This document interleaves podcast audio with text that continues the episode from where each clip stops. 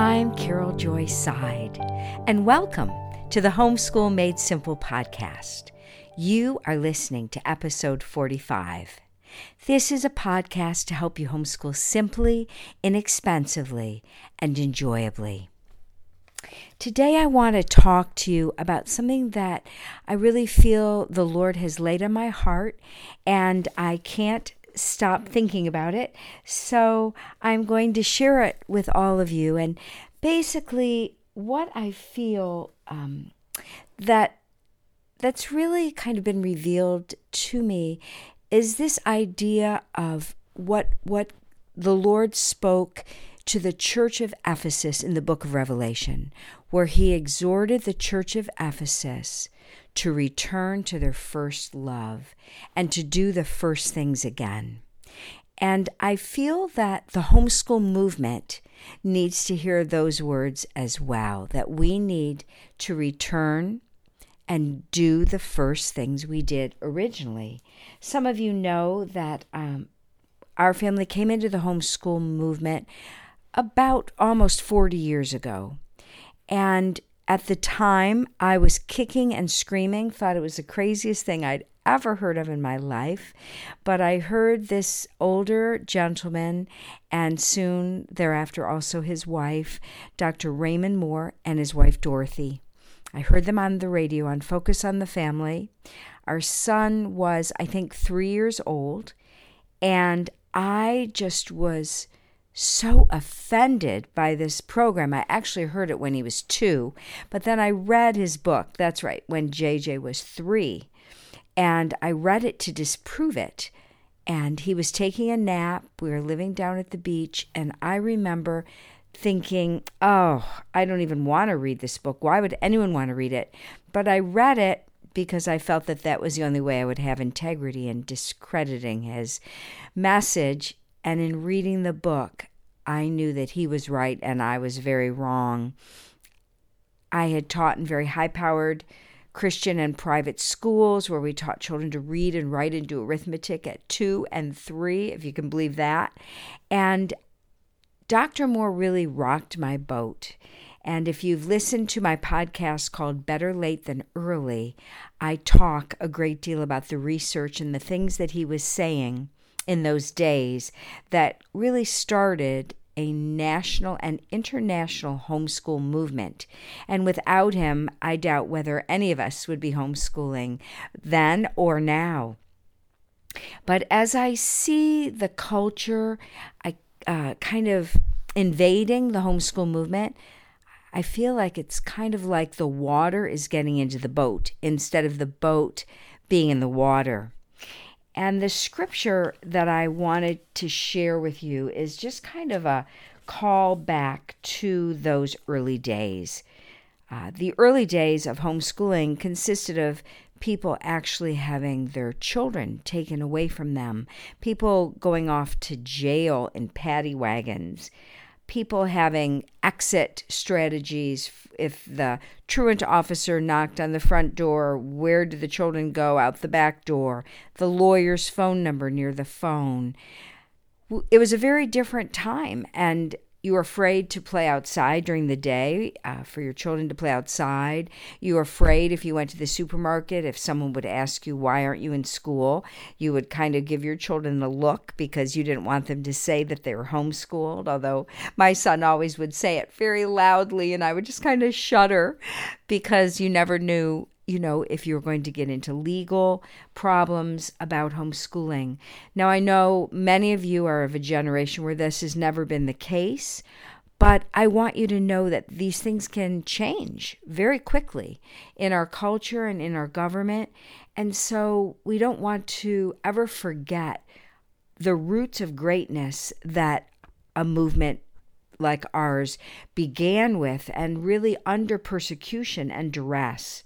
So I thought I'd share with you uh, some scripture. I'm going to take you to the book of Hebrews, and I'm going to begin in chapter 10, verse 32. And the writer of Hebrews, we're not sure who that was, but this is what the writer said Remember those days in the past when you first learned the truth. You had a hard struggle with many sufferings, but you continued strong. Sometimes you were hurt and persecuted before crowds of people, and sometimes you shared with those who were being treated that way. You helped the prisoners, and you even had joy when all that you owned was taken from you. You were joyful because you knew that you had something better and more lasting. So do not lose the courage that you had in the past. It has a great reward. So, the idea of the eternality, I don't know if that's a word, but the eternal consequences of what we're doing as we're mentoring and discipling our children, getting eternity imprinted into our eyelids as we're raising our children. And so that's going to require sacrifices. And when you study church history and, and you study even the history of the homeschool movement, the sacrifices that people and the suffering, in some cases, that parents experienced because their children's spiritual welfare was more important than their security and their comfort and their popularity. And I think we've lost that edge uh, as parents and as people who are embracing the concept that our children's education is our responsibility. Doesn't mean we can't share that with others, partially, but our first and foremost responsibility is to mentor and to disciple our children for eternity. And no one else is going to be held responsible for that in the way that we are going to be responsible. I wanted to share with you some of the scripture from Hebrews 11. And by the way, I'm using something called the Everyday Bible, which is uh, using the New Century Version. It's written on a fourth grade reading level, and I love this. Sometimes when I have been reading, you know, an older version, maybe the King James, which is my personal favorite, or even the ESV, or some of the other uh, Phillips translation, some of the other translations, when I use, when I kind of want a fresh perspective, I love the Everyday Bible, which is, as I said, called the New Century Version. So that's what I'm reading uh, from t- tonight. I want to share about Noah. Uh, in verse 7 of chapter 11, the writer says, It was by faith that Noah heard God's warnings about things that he could not yet see. He obeyed God and built a large boat to save his family. By his faith, Noah showed that the world was wrong, and he became one of those who are made right with God through faith. And then the writer goes on to talk about Abraham, and he says this in verse 9 It was by faith that he lived in the country God promised to give him. He lived there like a visitor who did not belong.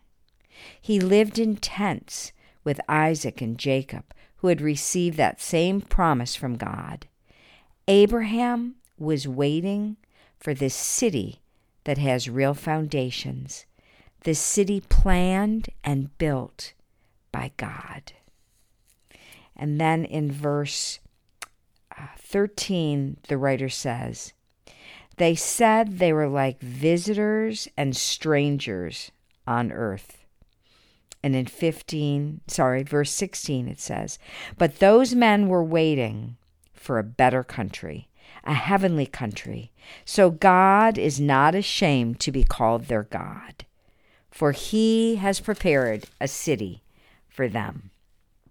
And then my favorite part of chapter 11 is when it talks about Moses and it says this in verse 25 He chose to suffer with God's people instead of enjoying sin for a short time. He thought that it was better to suffer for the Messiah than to have all the treasures of Egypt. He was looking only for God's reward.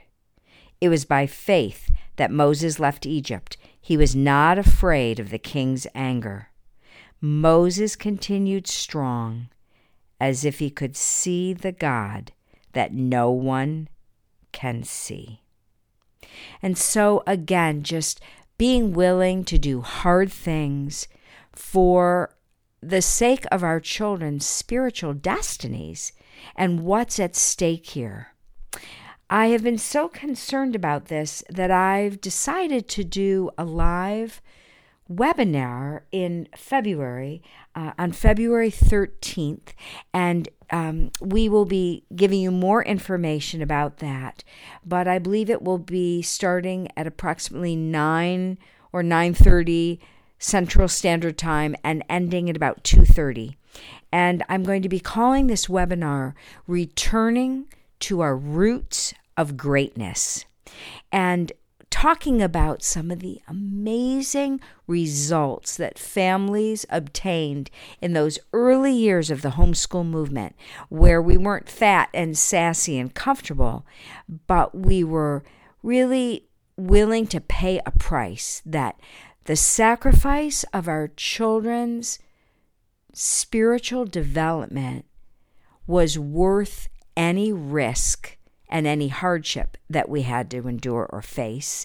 And the things that we accomplished and some of the results from some of the children who graduated from that era are the things that I really want to share with you and cast a vision and call you really to higher ground. And I'm going to have a live uh, kind of Zoom panel of families who came out of those early years of the homeschool community and the results in their children's lives and the testimony because the proof of the pudding is in the eating. And so it's so thrilling. People used to say to me when I would drag my son to uh, speak uh, for a few minutes at seminars I would give, they would say that was their favorite part of the seminar because you know all of the rest of it was theoretical. They were like but how how do children turn out when you use this methodology? And it was just so affirming for them to see a young man who we used to laugh and say he could walk and chew gum at the same time, but to see the fruit of those early years of the homeschool movement when we were kind of a lean, mean machine and we didn't have a lot of the luxuries, a lot of the comforts but we believed in what we were doing and we didn't care what it was going to cost us because we had our eye on the eternal prize. And so, just calling us as a movement back to our first love, and as the Lord spoke through John the Beloved in the book of Revelation, do the first things again. That's my passion. That's the message God has laid on my heart. And I'm so excited to share it with you all on February 13th. So, thank you for listening today to the Homeschool Made Simple podcast. If you liked what you heard in this episode, I'd appreciate a rating and review on iTunes. Or if you'd simply tell a friend about the show, that would help too. Visit my website, to subscribe to our weekly email and receive exclusive discounts in my online store where seminars and interviews are available. Be sure to tune in next week for my next episode where I help you homeschool simply, inexpensively, and enjoyably. Blessings.